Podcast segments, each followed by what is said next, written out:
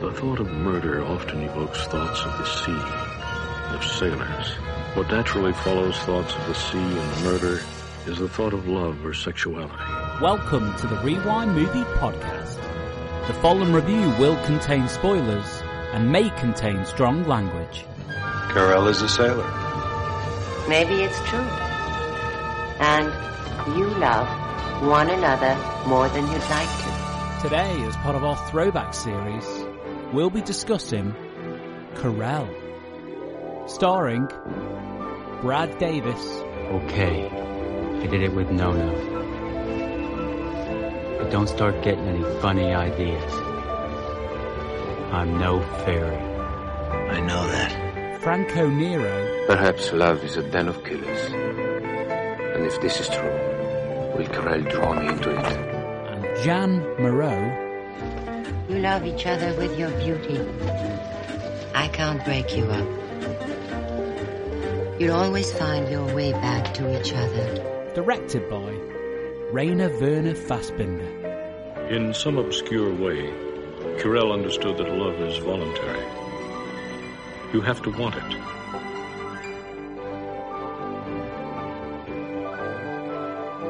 Hello and welcome to the Rewind Movie Podcast. Fun fact, listeners, I visited Brest, and well, let's say I didn't see the seedy side of the French city. It's Galley in Glasgow. ready to set sail into some extremely choppy waters. It's Devlin in London. You call that a hard on? It's Patrick in London. Want to shoot dice? It's Matt in South Korea. Oh, you played it safe, Matt. I have 20 quotes here and they're all equally filthy, so I went with a clean one. Sorry, Patrick. Welcome back, gang, and welcome back, listeners. Brand new episode of the show, doing something a little bit different. All right, going into uncharted territories as we kind of move into the hundreds. Um, so this week, Patrick's choice, a throwback. Although I'd like to think that he saw this later in life. We are discussing Querelle from 1982, directed by Rainer Werner Fassbinder. So Patrick, I think it's probably pertinent that we get straight to the point. What's uh, what's going on? Why'd you pick this one? What, what, whatever do you mean, Gary? Um, and all, firstly, Pausman, I did put this very quick note. I knew you were going to say that. Does this not fall into the erotica series of films for us? I've noted that it could be. It could be confused as a as an erotic thriller, perhaps. Oh, did you play bingo with it, Patrick? Because if you get a line on the Oh, bingo yeah, board, it's officially bingo. yeah. it's officially an erotic thriller. Yeah, yeah he's right. Every time you see a penis, drink. Um, well, for me, it's a throwback. I think for you guys, it could be maybe a pulling focus, and we can make this episode a bit of that. Um, I don't believe any of you've ever seen it, so I, when we were watching Prisoner Scorpion 41, I really appreciated the theatricality and the lighting of the film, and it recalled Querelle for me. Um, I just had this sudden flashback to. Uh, I mean, uh, set the scene. It was the year 2007, and uh, I'd set a sail um, away from you guys to Prague to study performance and living abroad. And I did a class called um, Circulating Within the Postmodern Cinematic Image with Professor Rohraback. Um, you know, we, we watched films like uh, Hasard Balthazar and Vinci and Nandalo, Stalker, L'Avventura, Fitzcarraldo, um, Andrei Rublev, and Querelle.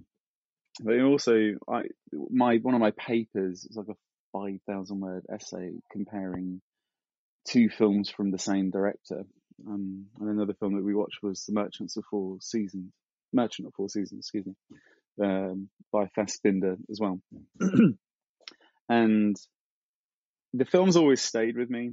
Um, I was 21 when I saw it, and it definitely had like an impression on me. I never forgot it. It's always something I remind, um, been reminded of here and there. And I thought I wrote it down very early on when we were, you know, you put down your kind of big beat manifesto for, the podcast and what films you kind of want to hit. And this was one. It was just when was the right time. And now that we're a mature past 100 episodes podcast, I thought now's the time to um to ask if you'd seen it. And, and Devlin and I spoke about it very briefly when we were in FOP um, shopping for the avant-garde cinema, should we call it? And we we spoke very briefly about it. And it's been a long time. I haven't seen this film since 2007. Um, it's quite cool. Famu in Prague uh, have like a small cinema screen, and you watch it on there. But um, yeah, I, I was very young and not used to kind of a let's call it homoerotica cinema. I think the only kind of thing I was really familiar with at the time was Brokeback Mountain and you know Heath Ledger spitting into his palm. That was the the the the um, a mass of my explicit uh, content and you know at the at the time I remember the the tutor saying what what's Querelle's motives? And I just the room was quiet. I don't think anyone knew what to say. I don't think we all understood the film at all. I I know I didn't so I just said he wants to fuck his brother?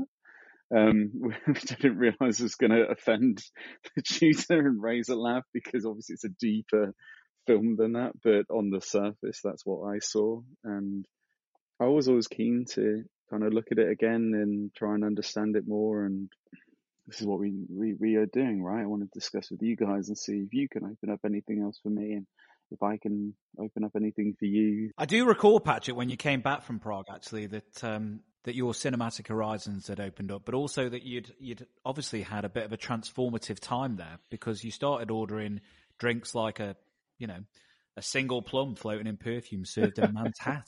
So, you know, these things, you do kind of, you know, broaden your horizons as you go afield into different cinematic avenues. Little joke there, little reference. There you go.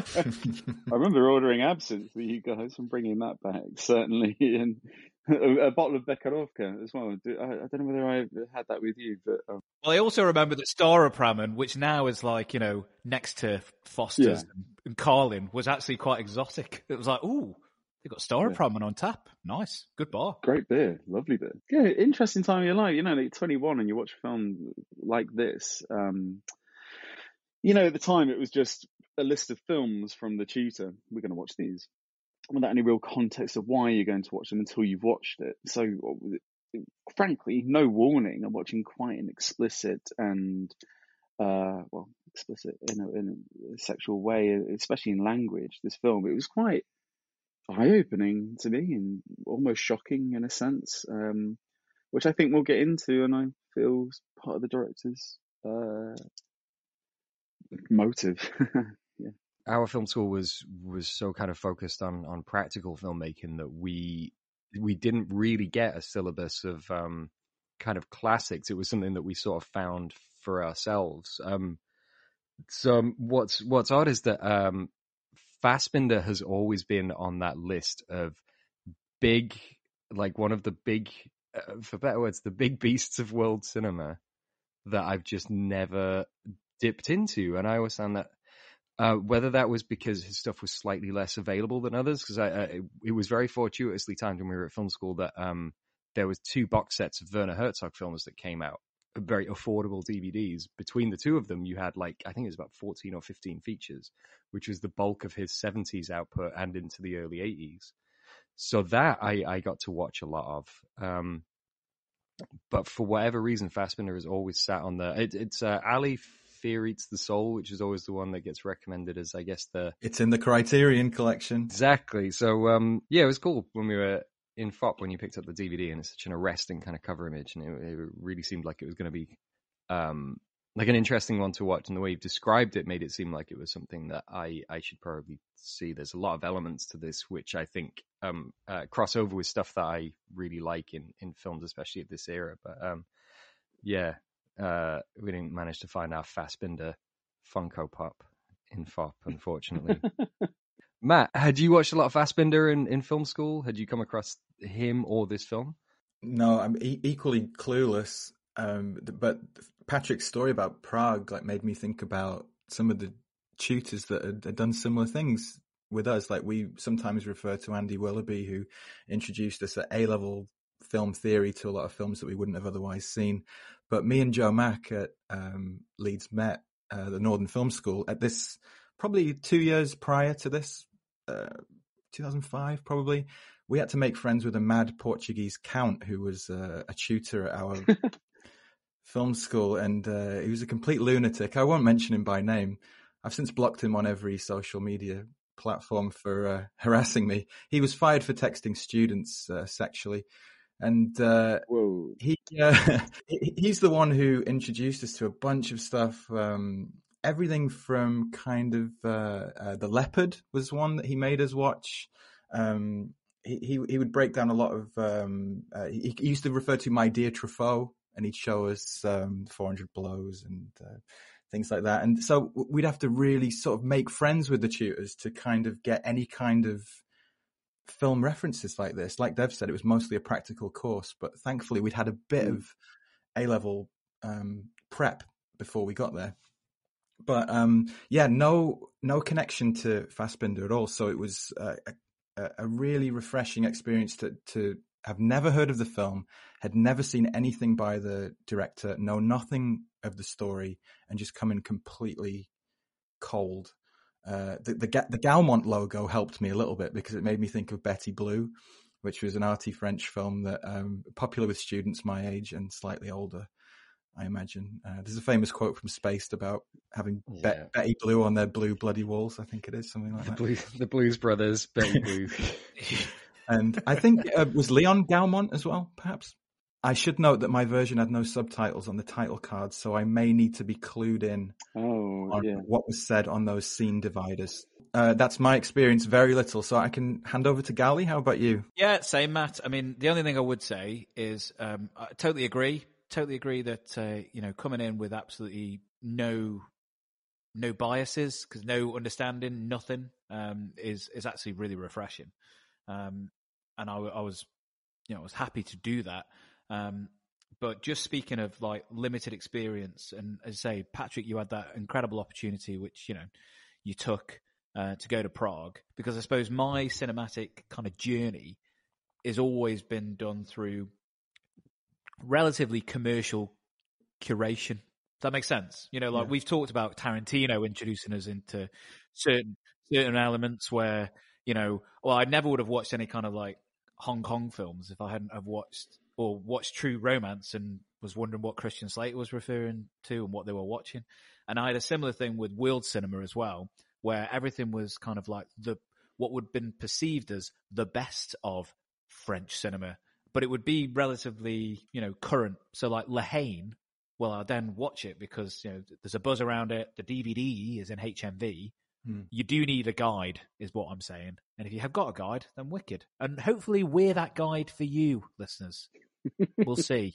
Um, Patrick, for for our listeners, have you got any kind of wider context of Fassbinder, who he was, what he represented, and why he is seen as such an important figure? First thing I think of, just he, he was a bit of a powerhouse force of nature. He he was um, he grew up in the Das Kino kind of age. You know, we mentioned Herzog already, um, and Wim Wenders was another example. And he's very much a product of post-war Germany. Um, in you know the the fifties, they kind of renounced war and politics, and their films were these Heimat films. Uh, forgive me, I forgot the translation of Heimat. Is it home films or something? Um, that were quite rural and, and, idyllic and about family and, and, you know, they were nice and don't mention the war, that kind of, kind of but, um, but don't mention that. And they, they were those. And there was, um, wasn't there some sort of treaty that was signed between these filmmakers that they wanted to make films that were more realistic and, and reality and portray realism uh, which is quite interesting considering the film we're about to talk about. Fassbinder, he, he worked in um, theatre largely when he was young. I think he wrote like 13 plays, and it was the avant-garde action theatre that he worked at. And he made a lot of friends, and they were a very close knit community, and that would go throughout his film uh, history as well. Where his close knit community and friends, they would act in all his films. They they would live together. They would fuck each other he, you know, he was a very sexual, openly gay man. Um, not not at the beginning, uh, but you know, he, one of his lovers is in Querelle, plays Nono, and that he's that kind of person, but he, his workload was extraordinary. He'd make three, four films a year, and he would um, fund them by getting the finances for his next film and using that money to pay for the current film, and he'd go through this endless loop. And often, you know, films he would edit during filming, and he'd be writing the next project, and he wouldn't sleep. He'd be on cocaine and drugs and drink.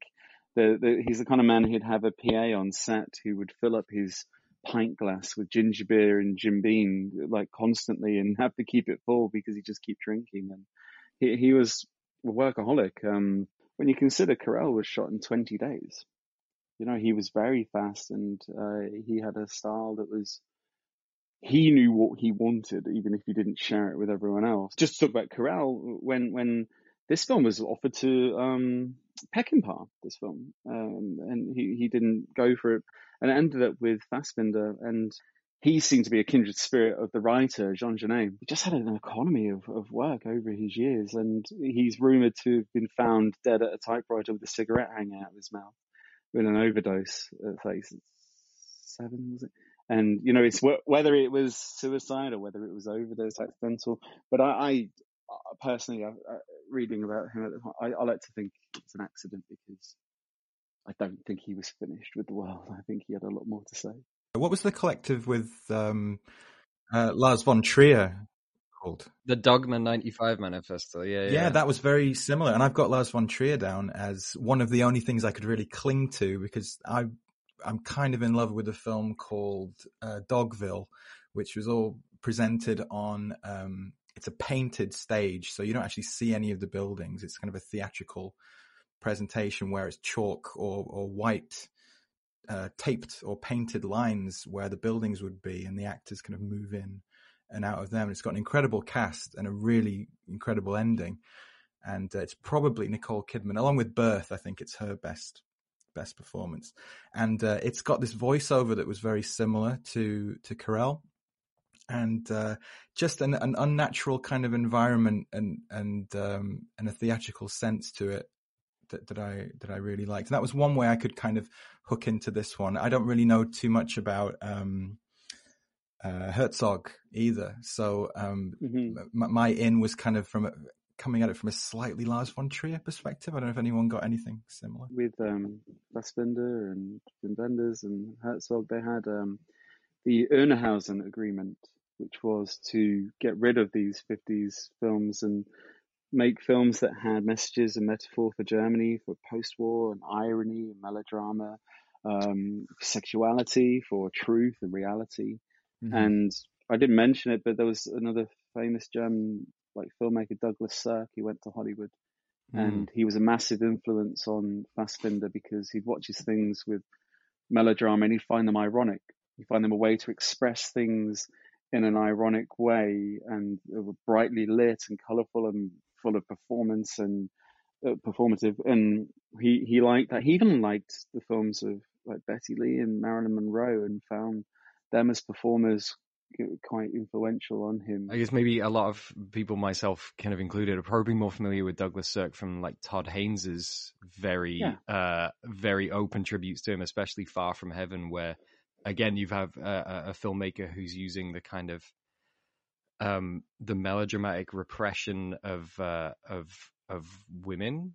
Largely, they were called women's pictures, the Douglas Sirk stuff, and uh, uh mm-hmm. Todd Haynes was also kind of playing with that iconography to also um, I guess, investigate what it's like to be uh, gay in America with both that and I guess Carol as well is is a more kind of yeah. Carol's a, a, a, more kind of lush and and uh, um, psychologically rich film, I guess. But that's I guess that's uh, that's an interesting distinction to make because Herzog's films are so also concerned with masculinity and manliness but often um, this kind of ecstatic attachment uh, attachment of man to nature or man versus nature.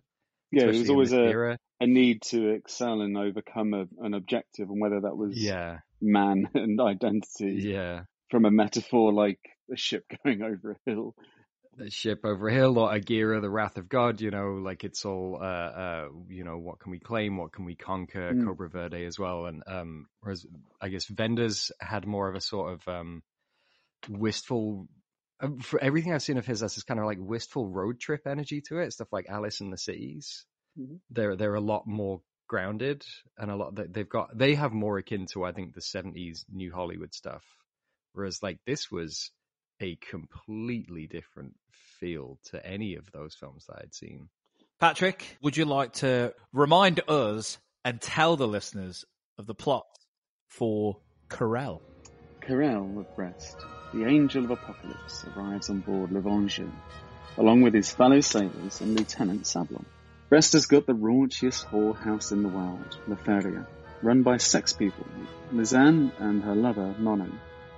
They say every trick has to throw a dice with the boss if he wants to catch a hook. If you win, you get to have your pick, but if you lose, you have to let the boss Nono fuck you first. I'm damn sure there's plenty of guys who kinda like losing. Querelle goes to La Feria in search of an opium deal and unexpectedly meets his brother, Robert. He also meets corrupt police captain Mario, who turns a blind eye.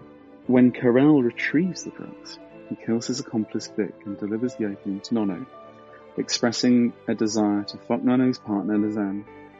But Querelle deliberately loses the dice roll to allow Nono to sodomize him. Querelle is on a journey now, walking around town like a proud erection, garnering affection and attention wherever he goes. When Mario hears that Nono fucked Querelle, he pursues and fucks him too after Querelle fights with his brother over the situation. In the meantime, an embarrassed builder, Gil, murders his workmate and tormentor, Theo, and goes into hiding. Roger introduces Querelle to Gil, who said he can help him and soon feels his emotions and affections swell for Gil, the first man Querelle kisses on the lips. But Querelle betrays Gil, spinning a yarn that leads to the murder of Vic to Gil and tells the police where to find him. Querelle fucks Lysiane in some form of revenge on Robert and destroys her life. He doesn't belong on this earth and could use his powers on her, as Seblon always looking from afar finds a drunk Querelle on the brink of a shame from which no man ever rises. But only in that shame will he find his everlasting peace. He's conquered, totally conquered, and the two embrace amongst the destruction around them. But Querelle is left a lonely figure. Lysiane reading her cards. She made a mistake. Robert doesn't have a brother at all. Each man kills the thing he loves. Da da da. Da da da da. That's very um thorough. It's the most explicit one since Basic Instinct, isn't it? Yeah. So Patrick, you've um uh you said that this this film kind of um startled you a bit when you uh when you watched it for the first yeah, time. audience Um, members, if you, if you don't know the film, that might have startled you, that pl- plot synopsis. since we've we've already talked about you know first reactions and stuff, but we talked about how familiar we are with the film. I'm I'm intrigued to see uh, what the impact of that film kind of going in cold kind of had on you. Do you remember like? Do you remember your kind of like the first 15 minutes after you finished watching it? What was kind of running around in your head at the time? Yeah, I, I kind of do because there were times in that class where I just I, I don't understand, you know, and I don't think they were explained well enough. It's that, that typical thing of a teacher just asking what it is, and if you get it wrong, you get it wrong, you feel stupid. And I think I did at the time, um, you know, young lad abroad, broadening my horizons, but still quite naive, especially sexually and of a wider world. Um, and I remember not wanting to get an opinion wrong about it, not wanting to say misinterpret something or uh, almost embarrassed that I didn't understand the metaphor. So that's what I said on on the basis he wanted to fuck his brother because that's how I read it, and it, it's trying to. I don't remember discussing it with anyone after. I, it might have happened. I just don't remember. And sadly, I couldn't find my paper on it, which I must have got rid of. I was really fascinated to see what I wrote about. You know, it's pretty much 15 years ago to this week, to be honest. Um, it had been around this time. Well, if we don't have Patrick's, then we we can canvass uh, other members of the panel. I mean, Devlin, Uh-huh. did, what kind of initial reactions because, as Patrick says, Mm. um, and I think we all rightfully recognise, as a plot summary, that is quite an evocative, provocative plot summary. so the, the the plot is is is obviously as you said that there's there's a lot in there that would be like quite challenging um so i i wouldn't say that i was scandalized by it i think what my first reaction was and i did end up watching the film twice in in the space of a week and uh I guess not to uh, get my sandwiches out of the pail too quickly. I found it a very difficult watch, but for slightly different reasons than I was expecting. I think, um, but I will say that uh, for all of the challenges, I found parts of it have continued to haunt me. But both times I actually was in the physical act of watching it, I found it one of the most difficult films I've ever had to watch. Wow. And I think not so much because it's quite graphic in nature, because I think that that is uh, would have actually provoked more of a reaction. hmm Um, probably one thing to kind of set up about the the the way the film is laid out is that it is laden with quite distancing devices. Um, there is a, a voice of God voiceover. There's then a second character who uh, is the lieutenant of the ship who spends most of the time uh, watching and also narrating Querelle while recording into a dictaphone these very um, flowery and verbose kind of paeans to his beauty and masculinity. But there's also on screen text which shows up within the film as well. So there are kind of, before you even get to the characters speaking to each other, there are three layers of information being laid on you. And the, especially the voice of God narrator is extraordinarily verbose, like really difficult sentence constructions, which um, talk in quite metaphysical terms sometimes. Querelle was frozen by Mario's gaze, more than indifferent. Mario's gaze and stance were glacial.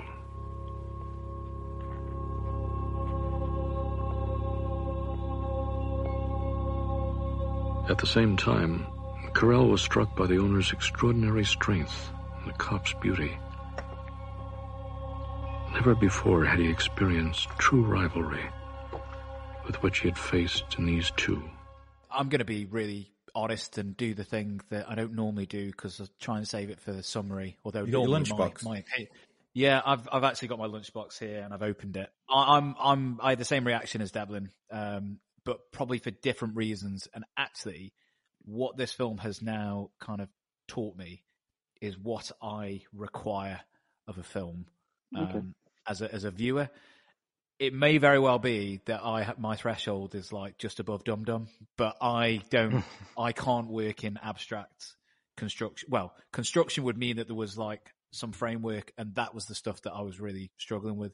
Devlin's talked about those barriers to entry. The subject matter, no issues with that whatsoever. I'm, if anything, I go to watch films to go and see things that I don't, I'm not subjected to, I'm not exposed to, because that's something that I enjoy, uh, like just basic inquisitive nature. So the subject matter wasn't an issue. My biggest issue was I could not get an in to any of the characters. And to call them, for me, to call them characters would be like strong because I just didn't get an emotional attachment to anything that I saw.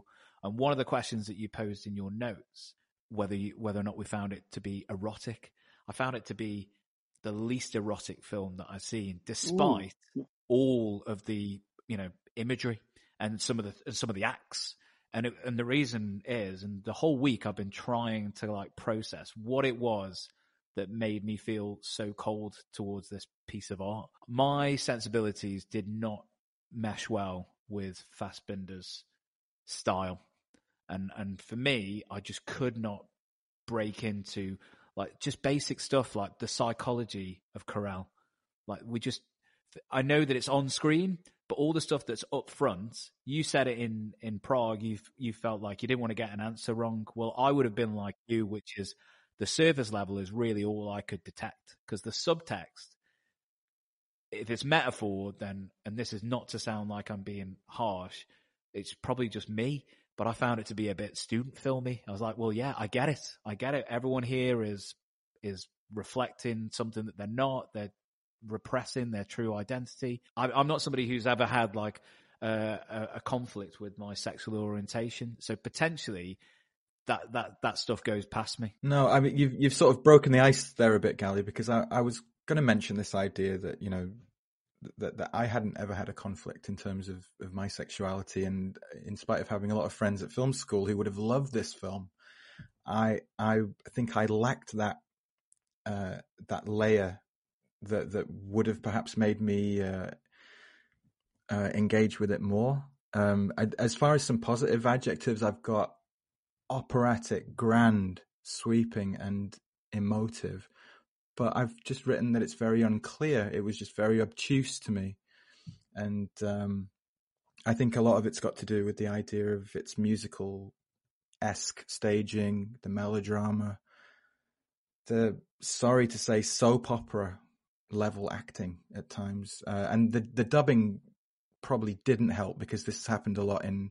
I've watched a lot of giallo films recently, and it really doesn't help that the if it is shot mute on sound, and then and then dubbed later, it can be very distancing or humorous. Here, it just distanced me. Um, I like the realism of cinema, and and in in spite of having a lot of praise for the the photography, which I'd I'd like to talk about later because that's where where I can say some really positive things. I think uh, I struggled with all the embellishments because it felt theatrical, and um, yeah. And the other note I made was, "Is there any fucking women in this film?" And uh, someone put on Letterboxd uh, that it would not pass the Bechdel test, so that didn't help me at, at, all, really. And and I have to agree with Gally that the, the I couldn't really get with the protagonist. I couldn't really get in line with his needs and desires. But my driver there, Matt, as well, is that normally, whenever I watch any film, of course, I'm watching a character that is not me. So whatever mm. their struggles, whatever their strive, the filmmaker will do something or should do something to to try and bring you along, to so you can empathise or identify, even if you've never had that lived experience. So I'm I'm trying to kind of um, caveat it with I've never had. Um, a conflict with my sexual orientation, right. but I've had conflicts with other stuff that's internal. It just failed to engage you in that sense. It really, yeah, that's it. And and and this is where I was like, well, if it's going to be upfront, then maybe for me as an audience member, and this is just my opinion, then then it was it was never going to work for me because what I, Patrick, you said it uh, earlier. Fassbinder is not interested in the plot. I'm not normally interested in the plot. The plot is just a framework to tell a story. But if you're not going to use that plot in any way to evoke drama or dramatic tension or emotion, then really what I'm watching is kind of like an abstract fantasy. And I just could not like navigate through that.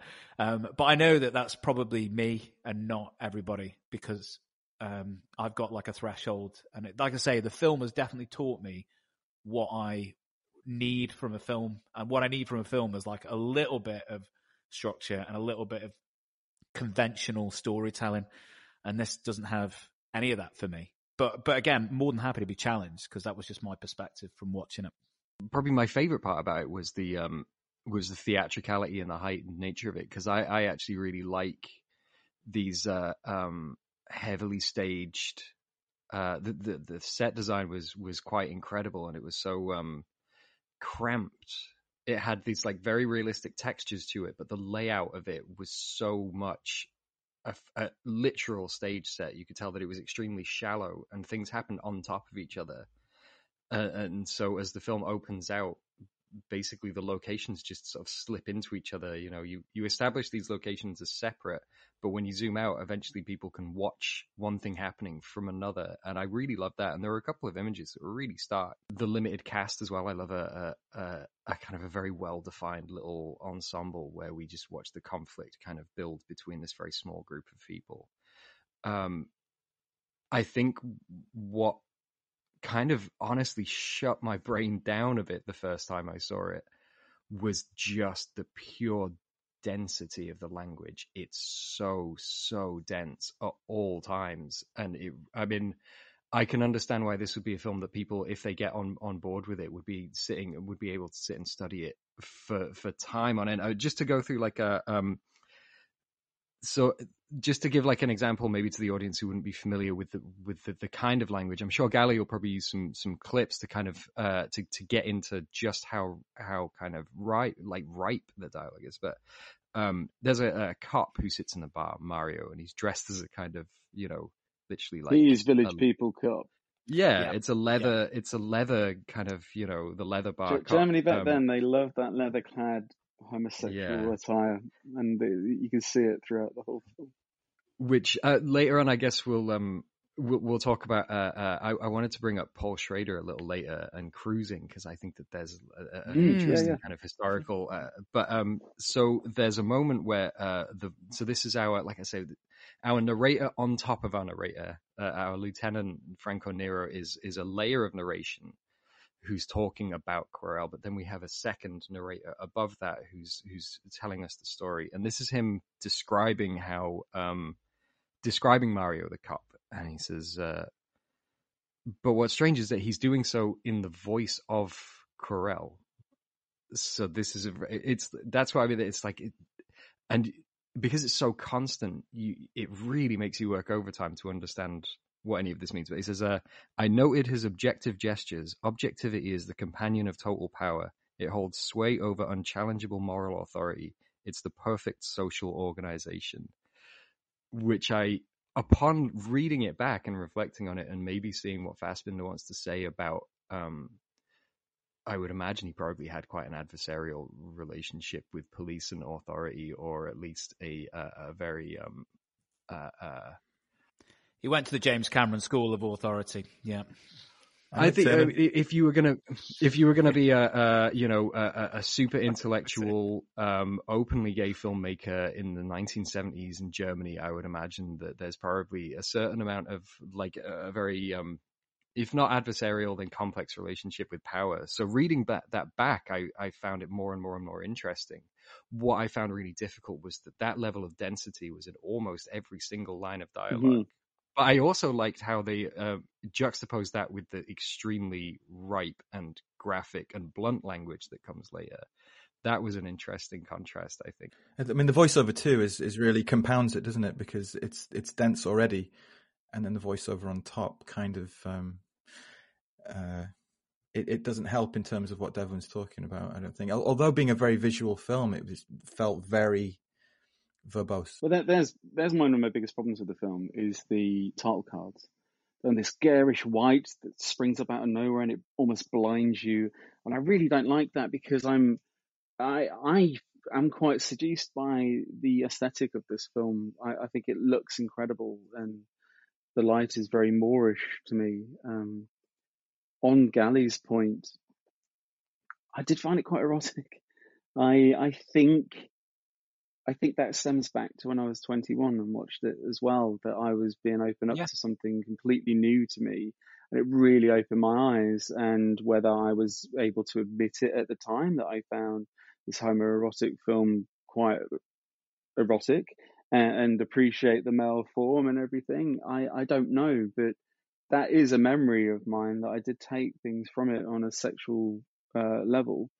Um, you know, and I I grew up in a very conservative family for, from from means not not in a uh, regressional state. They're they're very liberal, but it was um I wasn't exposed to anything like this. You you're a Disney kid. And- Come on, man, you can say it. kid. I mean, and e- even this week, I don't know, I can't deny its sexuality, and I do find it. It's for me, it's in the erotica section of our podcast because something, something about it. It's it's unabashed. It's really kind of on the on the sleeve and unashamed, and shots of crotches and looks, and the lighting is very suggestive, and I get all that, and it kind of impresses me. I think it does poke fun at the police. Like look, look at um, when they have the knife fight. You know, there's a Mm. policeman in the background who doesn't doesn't Just sitting, Like, looking away. Yeah, Yeah, yeah. Yeah, they're not very interested in the crimes, are they? The cops. No, but but their their lack of interest in the crimes. I mean, it was one of my big big examples. And you you said like this is this is an erotic thriller.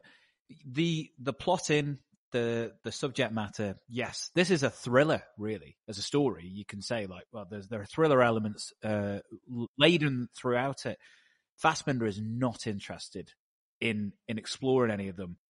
Third rate crime story, he said. Yeah, he's not he's not interested in it. That's fine, but he's also not interested in using those surface level um, plot beats to accentuate the things he is interested in. So, what do you think he's interested in? I think, um, and, and I know it was part of your notes. I think this is almost like a, a kind of a real internal wish fulfillment exercise for him, tackling his own his own issues. It's very simple to say. This is not a commercial film. Was never meant to be kind of for a broad audience. That's fine. We're in art house cinema.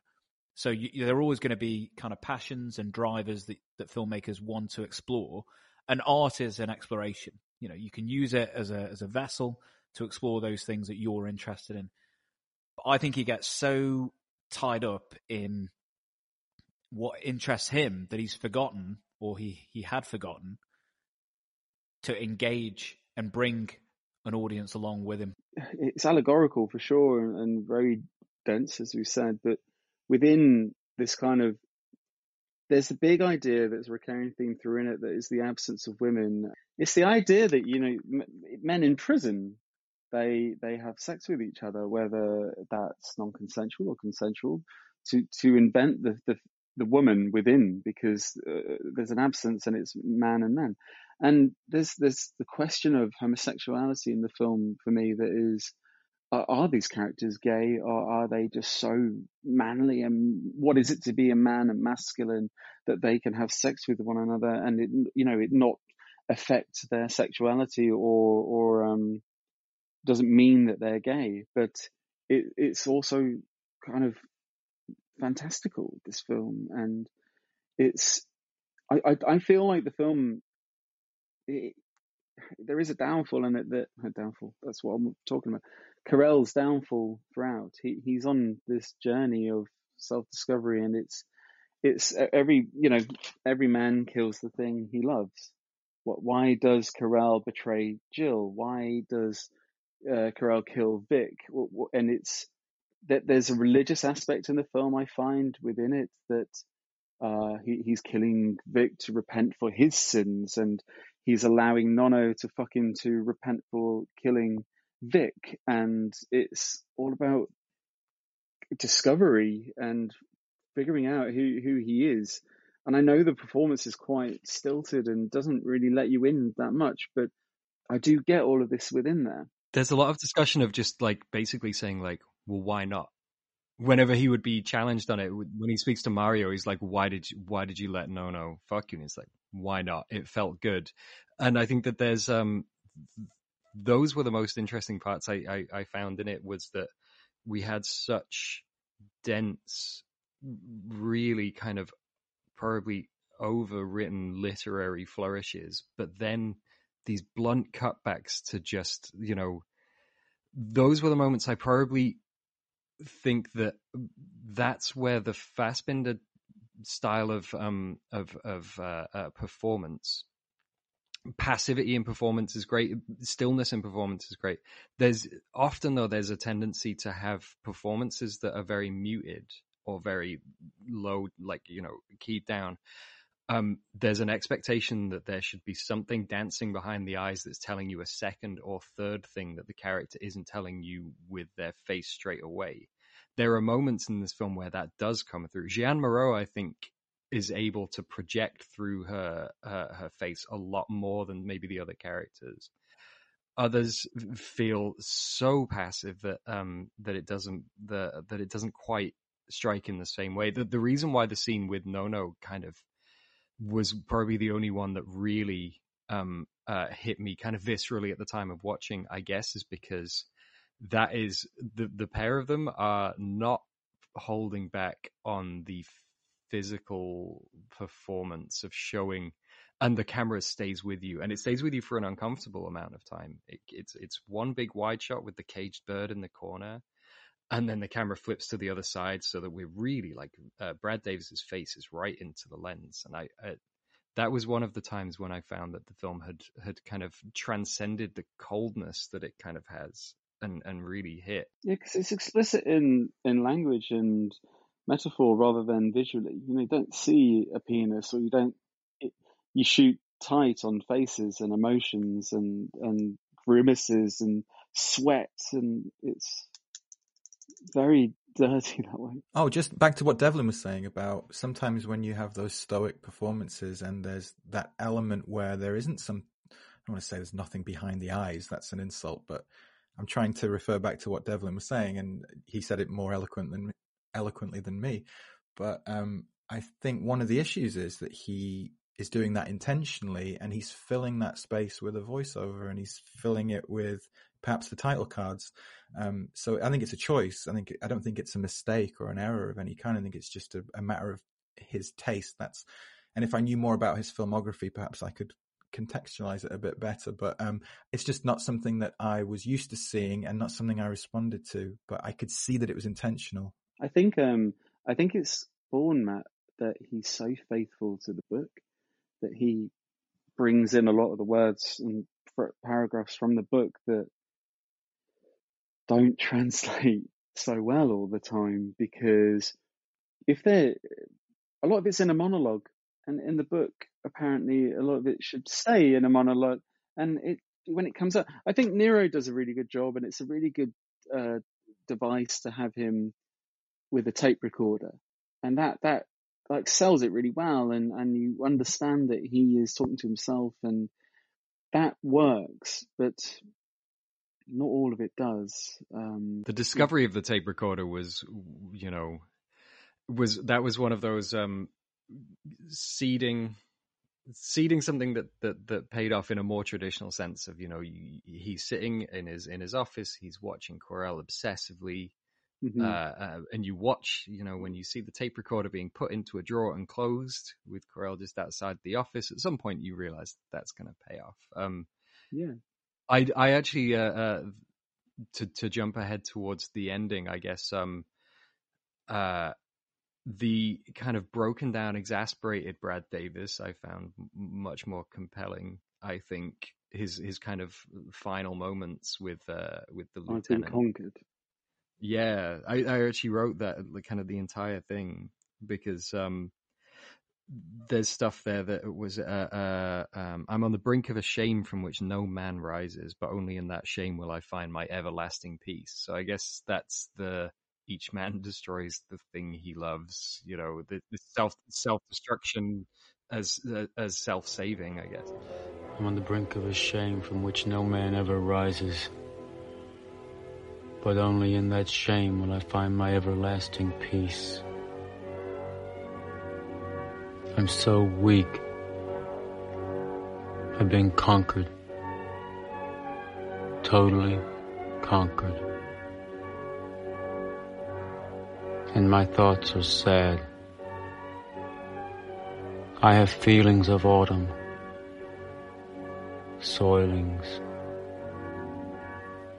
fine mortal wounds in me. Devlin, you said about the set, it's built on a 300 meter square um, Berlin's soundstage that is all interconnecting. And that was a deliberate thing of his. He wanted a claustrophobia, the mirrors, the windows, the bars. We shoot through obscured things. And, um, but with the orange, the constant orange hue and everything, is there, did you look upon this film at all that he, it's kind of a, you know, the ship brings these sailors to hell or purgatory? Was La Feria Purgatory because they keep ending up back in there. They loop round and they end up in there again and they're challenged and their human kind of, you know, Querelle is challenged at the whole thing. He, he allows himself to be sodomized, he murders, he betrays, and it's all, is it a test? There's, uh, well, I mean, it, it's eternal sunset. We're always on the brink of night, but never making it there. Oh, um, which which is interesting. Uh, uh, Gil's story is also a, a, fascinating one. The the idea of constantly. So Gil is the uh, uh, uh, I guess a mill worker in the town of some description. We don't know what they do. He wears a hard hat, and he's forever flirting with a, a young man who looks quite a lot like Ryan Phillippe. A little, um, yeah. a bit James Deany. He's got the, got the uh, the cheekbones. Yeah, they use his sister, uh, who has never appears on screen, but is appears in explicit photographs For, it's like they Paulette, use yeah Paulette the sister. It's like they use the piglet, her as a remember? conduit through which they can um through which they can um uh, uh, embrace their attraction and their flirtation because they can use Paulette as this like filter through which to kind of he'll constantly talk about how how much Roger resembles Paulette, how much prettier he is at times, how much prettier she is, and um, I guess you know, and then you've got the uh, uh the the bearded guy, the the the scene in the cafe where uh, Gil sings to Roger, and the whole song is this really kind of sappy, you know, uh, uh, acoustic ballad, and the whole soundtrack is ruined by Theo, the big muscular bully, playing like some shit proto racing game. There's this horrible droning sound over the whole scene. Uh, uh, I found his kind of his his sequence of you know being put upon and put upon to the point that he snaps and murders him in the neck with a bottle was was one of the more interesting elements. See the way he thing. died as well. Died like and, and there is a Christ Christ like yeah. uh, procession too, isn't there? There's a scene with a Yeah. Mm. There's a there's a re- religious aspect within it, and, and Lots um, lots of at martyring end- and suffering. Yeah, at the end, Querelle says to Seblon, "It's like let's fucking then I'll what was it lay between your thighs like Christ or something." It's it's it's littered throughout, and I I think that's a bit of anarchy and anti-religion as well. I can lie across your thighs. Now, this I literally do not know what this word means. I can lie across your thighs like a Pietà, cradling a Mm. dead Jesus. I, is Yeah. that Pietà? Is that like Saint Peter? I don't know. Maybe the danger is that there's so much packed into uh, this two-hour Yeah, Uh, yeah. exploration of Brest, the city.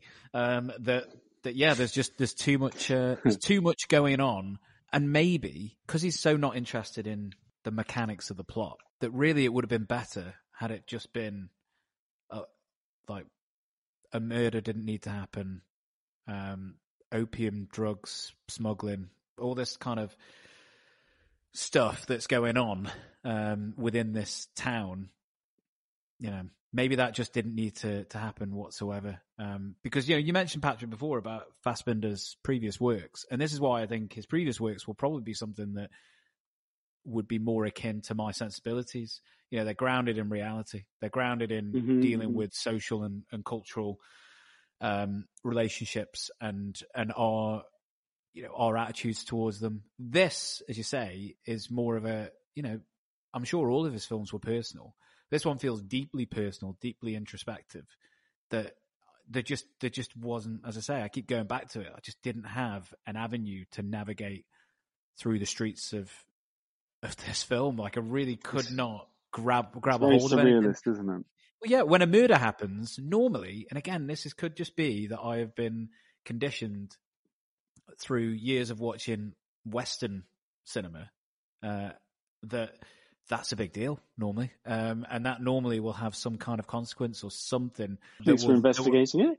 There were detectives in long leather jackets and hats. and Yeah, yeah, they like were. Neo yeah.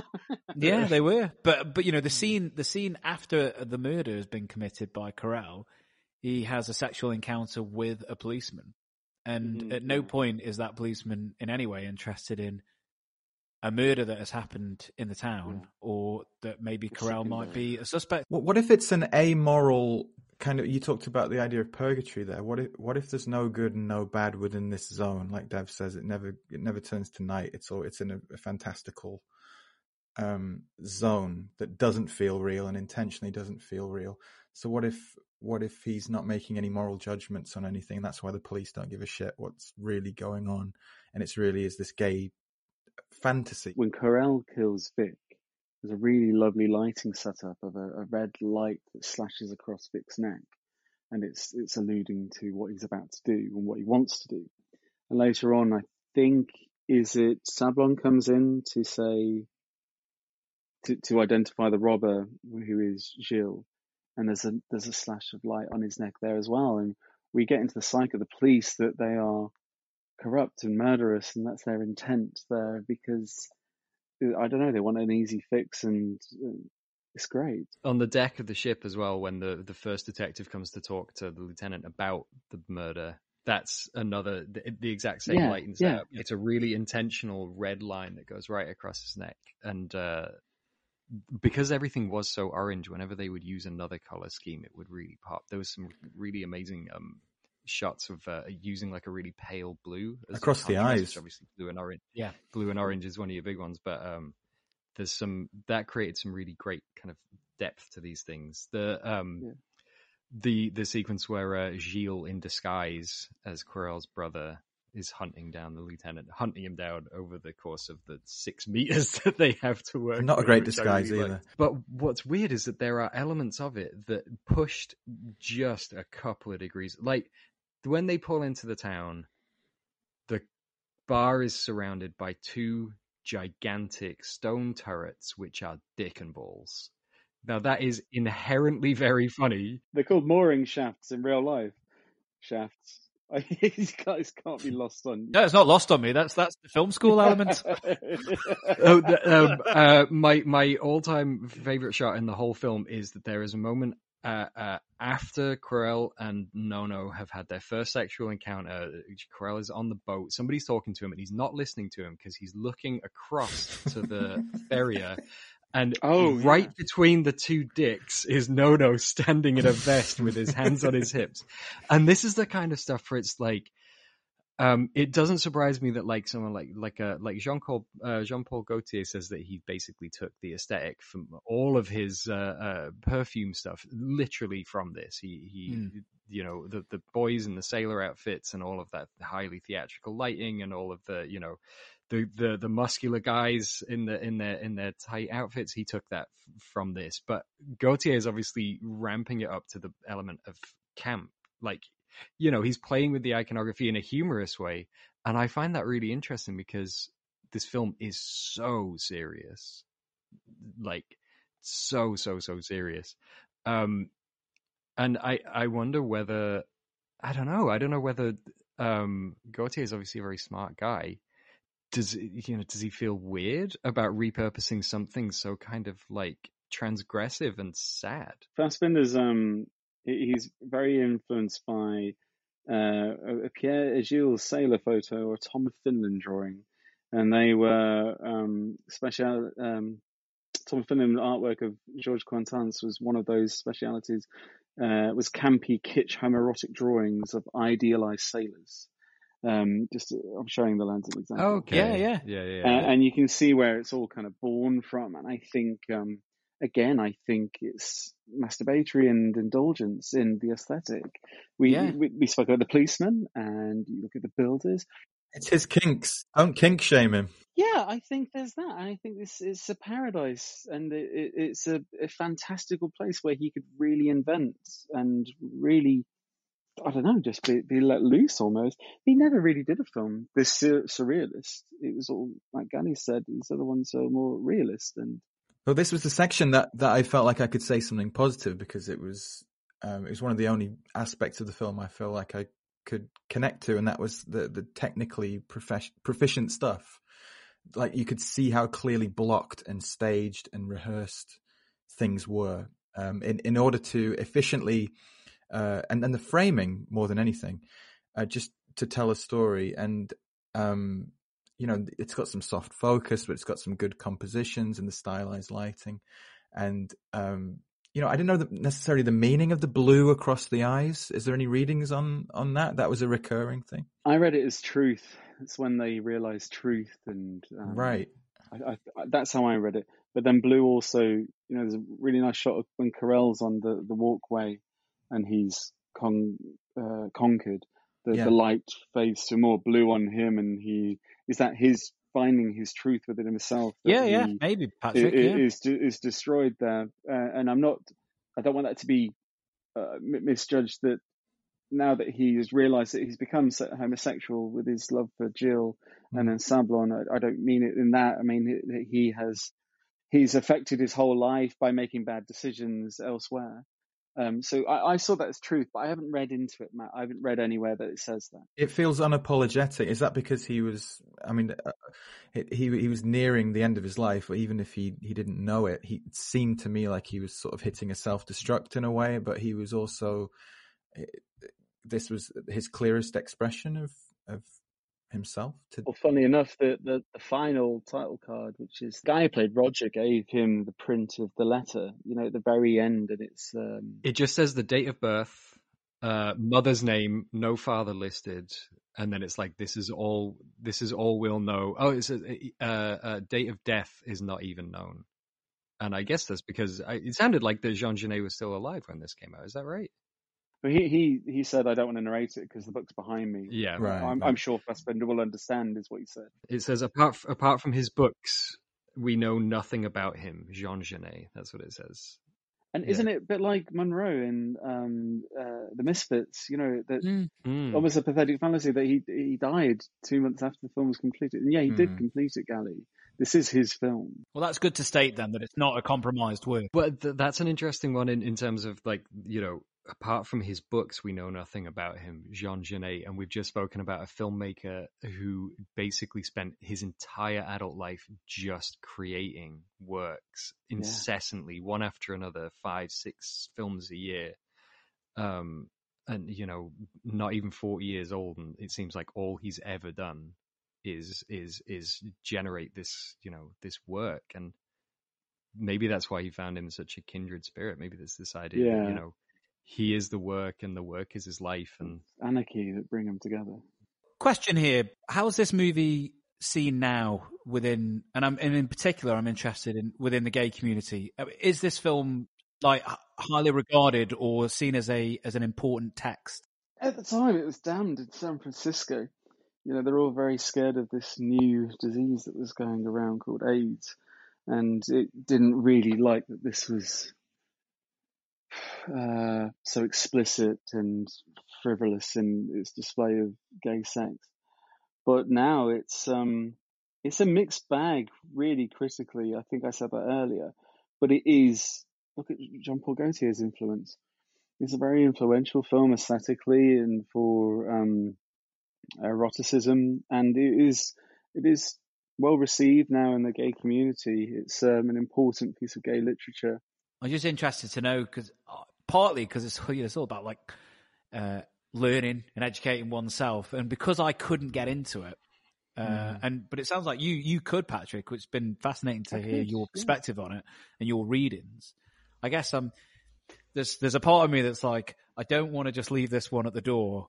Like maybe maybe I need to find another way in. And Yeah. as, as as Matt said about the the purgatory or the the man destroying the thing that they love, maybe Yeah. that's the the prism with which to view this this text. a, a bit wider than that. I it made me think about quote unquote queer cinema. I think that is the accepted Mm-hmm. um, thing that I can Oh, say. pardon. But I think. Sorry, I said gay cinema. Sorry. Well, it's reclaimed, isn't it? Uh, uh, apparently, but uh, the you know it made me think about my beautiful laundrette, which I've still never seen, but it's been on my watch Mhm. list for I don't know how long, and it made me think of other films that it, it should really open my mind to because it, it's I'm not I'm, I'm so far from being an authority on it in terms of how how the gay community accept it or reject it. There's a little bit in Critics Corner, which uh, I went into the, the, the basement of of Letterboxd to uh, to trawl through some of the responses there because I couldn't really see too many highbrow reviews. But we can get to that when we get to to critics. Just um on the film's kind of inaccessibility and, and kind of reading. Just a quick note on how did you read the ending? And I know Mm. Matt that It puzzled me. yeah. about- Yeah, it puzzled me. I like that puzzled. Yeah, happy. in the story, I put it in story time, and the the plot device is that it's not in the book. This either. This is Fassbinder's invention. That uh, Lysiane would read tarot cards for Robert and pronounce you've got a brother and he's in danger and of what of finding himself or something. And at the end of the film, she read them again and said, "Robert, I was wrong. You don't have a brother." um, It's a hard thing to read that, and when you asked it, I was like, "Damn, I knew someone was going to ask, and I'm not prepared for this." But I, I feel it's either as simple as Fassbinder is fucking with the audience, which wouldn't surprise me, or to give it meaning for the film and the characters, because I think Moreau is actually pretty good in this. Is it Lysiane saving face as the only woman here and fucking with the men, and in denying one's existence is making her relationship with Robert more acceptable to herself, and she's not so embarrassed. The ending was one of those aspects where I thought that again, it's a tiny push in one direction, and you get to it being kind of funny and in a way that I didn't really understand. But I, there must have been because almost immediately after there is a shot of the ship, and it takes you a while to realize that it's running backwards. It's almost the exact same as the opening shot of the ship as well. Yeah, when they're when they're sorting out the ropes, you can only tell because like they're just looking a bit odd, and the smoke is going the wrong way out of the little chimney. Um, so it's like the film kind of undoes itself. Now, this idea of like the film is going to now repeat, they're going to back out of short, Yeah. and then, then and then we're going to loop back, and we're going to come back into short, and we're going to do all this again. Purgatory. Yeah. Um, but that's Which is I a mean, bleak it- kind of look on human existence, isn't it? That you're just gonna Mhm. you're stuck in a loop of making the same Yeah. mistakes and just unhappiness. It did feel to me like I was clinging from a cock turret, and I, I just needed something to help me, like help me at the very end, like wow them in the end. But instead, he sort You of just pried kinda- pried my fingers off the Yeah. uh, off off the brick deck, and I fell into the sea, and, and that was that was the Bounce, end. for me. bouncing off the balls on your way down. Titanic style, spinning into the water. All aboard. Critics' Corners. We are off to Purgatory to find out exactly what they had to say. the the Criterion Channel, who are who are currently streaming it, um, just their blurb was interesting. Rainer Werner Fassbinder's final film is a deliriously stylized tale of hothouse lust and simmering violence. Completed just before Fassbinder's sudden death at age 37, uh, the director's pushing his embrace of artifice and taboo-shattering depictions of queer desire to new extremes. Uh, I couldn't really find too many highbrow reviews. Our usual go-tos were not not there, so I went into the basement at uh, Letterboxd and uh, and read read some uh, ordinary people reviews, and I wasn't disappointed. Uh, my favorite came from a person called Han, and it simply said "cock." Uh, he gave it five stars, so I assume he liked it.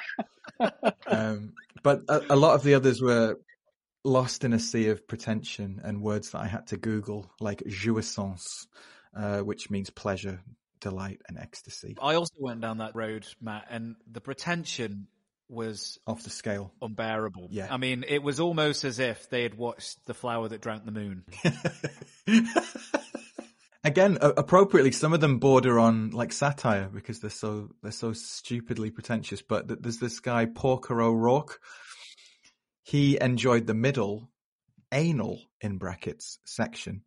Uh, he said it was homoerotic bliss. In short, pretty gay, and I liked it. That there was someone who seemed to be clued up, uh, much more so than me, and I think he was called Dee Bird. Um, he said, uh, "What is Shout out to Bird. shout out to him. Well, let's listen to the review before we do it. But he uh, he said, uh, I retract my shout out. "What is one to make of Fassbinder's final film? A surrealistic, intentionally stilted, stagey interpretation of the heretofore inimitable Jean Genet, high art or tongue-in-cheek camp, a philosophical treatise." On self-loathing and sexual identity, or a trashy softcore gay wankfest, possibly all of the above, but probably Mhm. none of them. The Circean hyper artificial lighting and dramatic staging of these rough and tumble sailors down at the docks are insufficient to lift this dud out of the muck. The saddest joke is that it is far more genuinely campy than Fassbinder seems to have intended. That seemed to sum up some things that were un, under the surface with me, but not knowing enough about the Mhm. filmmaker, um, I, I, c- I felt like that had some authenticity to it, but who knows? Shout out to Dee Dee Bird. Well done. I'll reinstate reinstate the shout out. That was actually um Yeah. uh uh that I think like you were saying, that's probably articulated a lot of maybe what was floating around in my head a little better than I could Yeah, myself. So I'm A little bit colourful on the language. I'm going to steal it and pre- steal it and pretend it's my own opinion. Well, that's what Critics Corner is. I just steal people's, you know, more eloquent uh, reviews. Pop quiz, hot shot. I want you to roll the, roll the dice with me and play a game. Um, what's your What's your buzzer, Matt? Big no-no! Devlin, what's your buzzer? Da da da. Da da da da. Very good. Gally, what's your buzzer? My love makes me softer. Uh, just a reminder, Matt's on five points, Devlin's on four, Gally's on one. Let's see how Gally does here with question one. What's the name of the brothel? Da da da. Da da da da. Devlin! La Feria. It is La Feria. Well, that's correct. One point to Devlin. Question two. What's the name of the ship? Big no-no! Matt. La Ventura? La... Uh, awesome. So Aventura. close. Does anyone else have a go? If not, I might give Matt half. Da da da. Da da da da. Des? Chessington World of Laventura. Is that your pub quiz name? That's very good. Gally. My love makes me softer. Mr. Hooper. That's the USS Indianapolis. It's Lavanture. L'aventure. Ah. Uh, question three. Final question. What does Seblon write in his graffiti? Da da da. Da da da da. Ah, I'm gonna, I'm gonna see if I can get this verbatim. I doubt I can though. Young man wants big cocks. I'm gonna give you it, but it is young man needs boys with big cocks. ah, key bit of information there missing. I want that half. That's Devlin. Devlin wins two to half a point. Well, Well done. Well, thanks for playing. Thanks for rolling the dice. Okay, okay. Well, that leads me to ask for our final thoughts and our recommendations. I'll start with you, Patrick, as it was your choice. Final thoughts on Querelle, and would you recommend it to our listeners if they're still with us? Oh god, I hope they're still with us. Um, thank you. I know it was a more difficult pick than I thought uh, at the time, um, but I wanted to do something quite adult and serious, and I think I met that brief.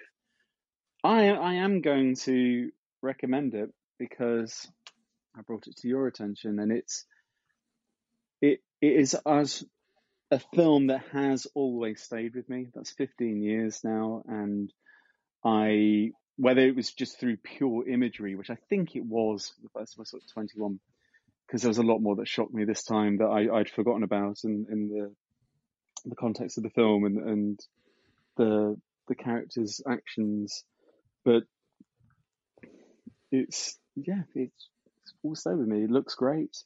I really like the staging and the theatricality of it, the the knife dance, the the deliberate um, moves, uh, deliberate actions, the deliberate stage directions of the actors, the way it's shot. Um, I like the kind of obscurity of looking through a mirror at, at other people and not really talking face to face. I think there's a lot in there. And I think the film is full of allegory and metaphor. It's fantastical and weird and wonderful and I find it erotic. I really do. Um, I see why it's quite a sexy film. It, it, that's not to say that, that that's all my car wax because I, I hate the the screen turning to white and giving me text. I really really jarred me and I really didn't like that at all. I found it horrible actually. Um, I do wish for a bit more of an emotive performance, especially from Davis. It's it it does keep you at arm's length, and it is quite some of it's quite unreadable and uh, too deep and too dense. I think from all the things I said to you, Gally could be right. There might be too much going on for me that I've latched on to so many different things that might be conflicting my my reading of it as well. I watched this fascinating documentary that came with a Blu-ray called The Twilight of Bodies, Husband is Such a Corral. And Claude Arnaud, he was a writer and he was endlessly praising it. And he was kind of that portentous, pr- pretentious Letterboxd writer that really went into it. And I, he was praising Brad Davis' performance. And I didn't, I don't agree with that. I, I don't, I think Fassbinder misused him in, in a way for a lot of some of the, the, the parts of characterization in his arc. But that's, am I from a commercial sense that I needed more? I, I don't know. But then um, Laurent Malet, who plays Roger, he he was in the documentary as well, and he's some fascinating little insights to behind the scenes of uh, Fassbinder and working with him. And I um, for example, he he showed he, he said that um, Moreau played Virgin Mary in the crucifixion sequence, which I completely missed. And if you look closely, she's holding on to Christ Very and leading fleeting, isn't it? I didn't notice. So, and it's like amidst, you know, they just get on with it with the fight going on around them. It's really interesting. And that, that might be my favorite scene, the sword fight, because it's a real visual thing with no dialogue and there's not that heavy dialogue to listen to. And it, it, it's really quite interesting. Um, yeah, I like. Yeah, I, I recommend it. And I'm very eager to hear if any of you will. So next I'll go to Matt, please. So, uh, in terms of our erotic bingo board, masturbation, lingerie, murder, gay, voyeurism. I think we got a line. So I think it qualifies. Way. Um, having made a few films, particularly at film school that were set based, where we had to stage things and block them and think about lenses and focal depths and camera movement and operating camera. These were the things that really hooked me in because I, I know how difficult it is to get them right and the and the precision involved. So I found this extremely admirable in that sense. The best shot is a focus pull to a hairy sack and a shaft. Uh, I'm joking. I'm just checking who's still listening.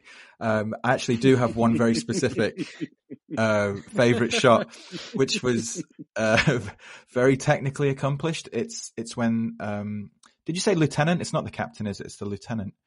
He's been questioned by the kind of Gestapo cops, and the camera's just going round and round 360 with Querelle central in the frame. Uh, I noticed that as a particularly good shot, and uh, all the mirror wanking stuff, uh, which which was mimicked later, specifically like to, to the composition is exactly the same later on with Robert, and uh, uh, it's it, echoed with Querelle. A big problem happened about an hour in, which was a dead giveaway for me, where I started looking at the characters and and just sort of trying to think who they looked like. So I was so distanced from the film at that point. I was like, oh, the, the head cop looks a bit like John Kreese from from Karate Kid. Uh, so that that made me laugh for a long time. And I, I thought like uh, Querelle looked a bit like the lead singer from um, from Future Islands. You know when he dances on on David Letterman. show. Oh, yeah. And and finally, I thought Nono looked a bit like Neil deGrasse Tyson. Um, He perhaps- does. He's the one I went with. If we perhaps combine him with the film critic Elvis Mitchell, do you know that guy? He was, he was kind of a a, a, a love child of the two of them. that a great pull. Great. Um, pull. but I, I think I failed to find the meaning. I, I, I do think it probably is like thematically, each man kills the, the thing he loves. La da da da. But uh, there was a distance between between me and, and the story, um, and the characters. I think anytime all morals go out the window, um, I'm, I'm not talking in, in terms of the sexuality. It's really the murder and the and the the the, the smuggling plot and everything. There, there, there wasn't really anyone to latch onto in, in a likable sense, and I I do fall into Gally's camp of um, you know I think we like more com- commercial fare, and there are things that we expect from films, and when we don't get them, we we get a bit frustrated. I think so. I, I can't recommend Querelle. I think most most people will switch it off. Um, I, think that there's a very specific kind of person who's gonna gonna latch onto this film and uh, and see the depths of it. And I don't think I had the patience to to do it. And that the only reason I stuck with it and looked at it in, in any depth is because I, I Patrick had picked it and I wanted to give it give it its due. And um, so I can't say I enjoyed it, but I won't forget it, Patrick. And in in, There you go. in a way, I think that's a compliment of of some kind. But I wish I had some opium. I think that would have helped me. I'll pass over, Devlin. This one came along at a really interesting time because um, I finally got around to watching Paul Schrader's Mishima, A Life in Four Chapters, a film that I have been meaning to see for fucking years. And I finally got around to watching this thing, and it was odd how many parallels there were that I could find. It was a good like hook for me to be able to kind of Hmm. catch on to what this film was saying quite quickly. Uh, Mishima being a writer who um, was uh, a gay or I mean, he was married, so his sexuality is is is a large part of his mythology. Um, he's an extremely prolific writer. Um, he's this weird contradiction in terms. Uh, uh, uh, he's a fierce nationalist, almost kind of a fascist. He's uh, an obsession with physical beauty and perfection. There was a lot of really interesting stuff in Mishima, and also um, the film is structured in such a way that it slips um, between the life of the real historical Mishima and characters that he created in his plays and novels. And sometimes uh, parts of his life are acted out by his characters on these very theatrical stage sets, and everything's very heightened, and it flicks between the real and the unreal. And the only reason I mention it is that I found that so compellingly strange, and because the, that film slipped between those two realms so much, um, uh, and and gave us a, a, an unusual grasp of the truth, and also um, had more traditional acting performances to latch onto. Um, it, I really wish I loved this one more than I did. It, there's so much to it that is exactly in my wheelhouse of, of filmmaking, like um, the idea of of of, of playing on this um, abstract stage and, and being able to explore things in a way that does unmoor it from the boring kind of uh, parts of reality. Only keep what you want from reality, which would be kind of incredible. Unfortunately, it just the first viewing, especially, was so much. It was just it was that it, it's so much and I don't mean in terms of like the, the graphic nature of it. I would have preferred it to be more heated, more fucked mm. up, I would prefer more passion to it. It's the um, and probably this is entirely intentional. It sounds like it is because if there's one thing that it did do is that it has. I wrote fucking seven pages of just rambling during the preparation for this episode. I guess because I found it kind of uh, intimidating. I found it intimidatingly yeah. dense. I found it intimidatingly intellectual. Um, I loved the juxtaposition between the high, the high kind of, you know, the high-minded literary wording, and then you, a couple of sentences later, you're down into this like extraordinarily blunt and graphic language. But um, as a viewing experience, it was it was a tough, tough, tough watch. Like borderline headache inducing in terms of its uh, uh, just overwhelming amount of information. Maybe uh, what what would have helped would be to there are certain films which probably need to come with like a little essay booklet or like a Q&A session or somebody to kind of guide you through it. I almost felt like I needed a hand holding on this one. After watching it, thought, I don't think this is for me and I don't think I want to watch any more of this stuff. What's been really interesting is getting to talk about it and like bringing up all of this stuff has made me now think uh, it's that would be very dismissive. Just because something is difficult doesn't mean it's not worth the effort. But uh, it would be a while before I, I would really feel like I'd need to take a run up at this one. But from that, I would say that I mean, you know, it it's difficult for me to not recommend a film on these on these podcasts just largely because I feel like everyone should kind of seek out as many things as they can and as many experiences as they can. And a difficult art house film can either hit you or it doesn't. And I think that when it does, it probably hits you in a much more profound way than a film that's probably uh, you know intended for a wider audience because you can feel like it really is keying in on something that that's unique to you as opposed to a, a large group. So I don't know uh, call it the the strangest, most tentative um, recommendation I've ever given. In that I actually found it extraordinarily hard to watch, but I also want to inflict that on other people. So yes, please go and watch it. Um, how about you, um, Gally? I've got really much more to add apart from just qualifying where I sit, which is that I don't require a film to entertain but I do require a film to engage, and I just could not engage with it. So um, the fact that it's art house, that it's highbrow, that it's dense, um, you know, I'm not. I, I, get what you're saying about the intimidation because it it does feel like an academic piece of work that you need to, um, you know, really give yourself over to. But in my attempts to do that, I just didn't have a hook, um, and maybe that's because my educational tier is at Bachelor of Arts level, and I and, uh, therefore I should not study masters. Yeah, I've been I've been nurtured on conventional uh, storytelling and conventional filmmaking kind of tropes, and that's you know that's me. That's not everyone. But what that does mean though is that uh, I cannot recommend this. If it's taught me anything, it's taught me that actually there are certain bare minimum things that I need in order to stay with uh, a film. Uh, and and so that's you know that's a positive. But as a recommendation, um, no, no, I can't recommend this at all. But a, a enjoyable discussion nonetheless. And I would be interested as well to know um, going forward whether or not the the target audience, if if indeed that is the target audience, um, but the queer community would absolutely like. I'd love to hear their perspectives on it because it would be interesting. I'm doing well with my picks, aren't I? Yeah, yeah, yeah, yeah. You're doing well. You're doing well. Um, in one day, just just pick fucking Dante's Peak or something. For Christ's sake.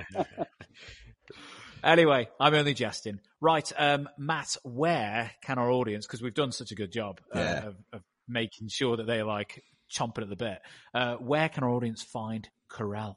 If you're in the USA, the Criterion Channel and HBO Max are currently streaming it. If you're in the UK, the BFI Player, Curzon, and Mubi are all streaming, and I believe that's through Amazon Prime. Yeah, you. Uh, um, if you want to get a movie, I recommend getting it through Prime Video because Mubi has a website only offers you the 31 hand-selected films of the month, whereas the uh, Amazon channel has upwards of I think 800 titles at the moment, which is kind of ridiculous. And if you're in South Korea, you are shit out of luck because it is not showing any capacity anywhere. Right, Devlin, interesting to see what T-shirt comes out of this one. Um, do you want to uh, let our listeners know where they can buy things if they want to support the show and give us like someone bought a jet sticker last night? I noticed They did sixteen pence our way. Thank you very There's much. some good, um, there's some good Querelle posters, Dev.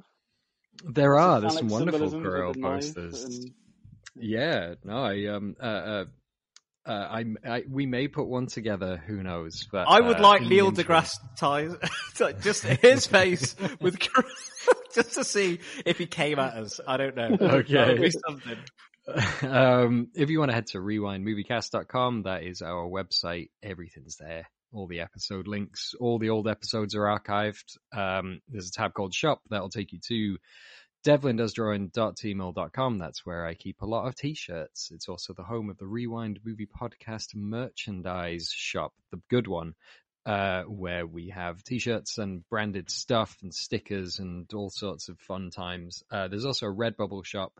We've had to shift a couple of things over there because I've been shut down for copyright infringement on Teemill.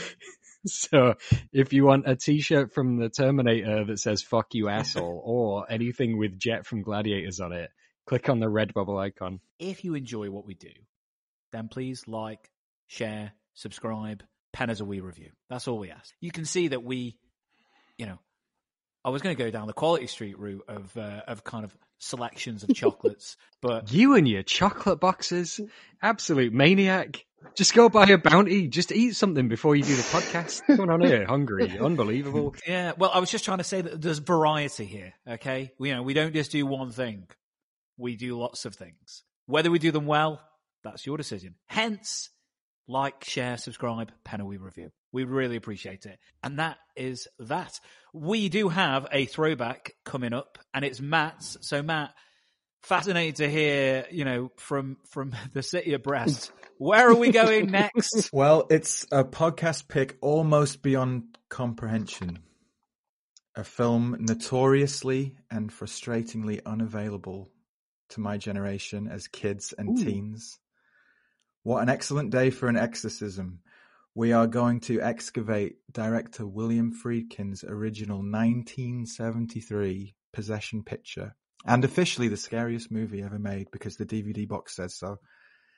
The Exorcist. What a good pick. You know, when, you know when I uh, when we said we were going to be an adult podcast, we'll do some adult things. You know, maybe maybe spread our wings a little bit further out. Okay, that's a big episode. I assume you've qualified your talking points with uh, Mark Kermode because it's like a thing now you have to do if you're a UK podcaster and you're going to discuss The Exorcist. I'm actually reading his book, and it's terrific. So I've got some. I think uh, I've got that. Yeah, it's excellent. Okay. All original thoughts, though, inbound on this episode. Of course, Coming up. there are so many sources, and that that's why you know th- we'll be doing it in about a month. So, um, listeners, if you can get hold of the theatrical version underlined sandwiches already, that would really help. But um, there's a lot to discuss in the version you've never seen, so we can uh, we'll see you in about a month for a demonic chinwag. And in between, a little palate cleanser, Adrien Brody's Predators. So there you go. We just keep, uh, honestly, you gotta keep, you gotta stay on your toes. Adrian Brody, you did direct. Well, he's jack- he's so jacked up, he may as well. have. Right. Well, we will say our goodbyes. Before we do, Patrick, thank you very much. An unusual Mm. pick, uh, as Thank I say, Patrick. something, something that I would never have uh, discovered, partly down to the fact that I'm 37, I'd never heard of it. So, um, you know, there's something. Um, but yes, no, thank you very much for Querelle. Next up is Predators, then it will be The Exorcist. So if you want to get your homework in now, listeners, then do that. Um, and yeah, we'll say our goodbyes then, shall we too? Unmooring myself from reality and back into some form of normality is this podcaster. It's Gally in Glasgow. Stay safe, everyone. Do you ever run his hands over your penis? It's Devlin in London. You have a solid, massive, heavy prick. It's Patrick in London. You're a cute chicken. It's Matt in South Korea. Thanks for listening, everyone, and we'll catch you next time on the Rewind Movie Podcast.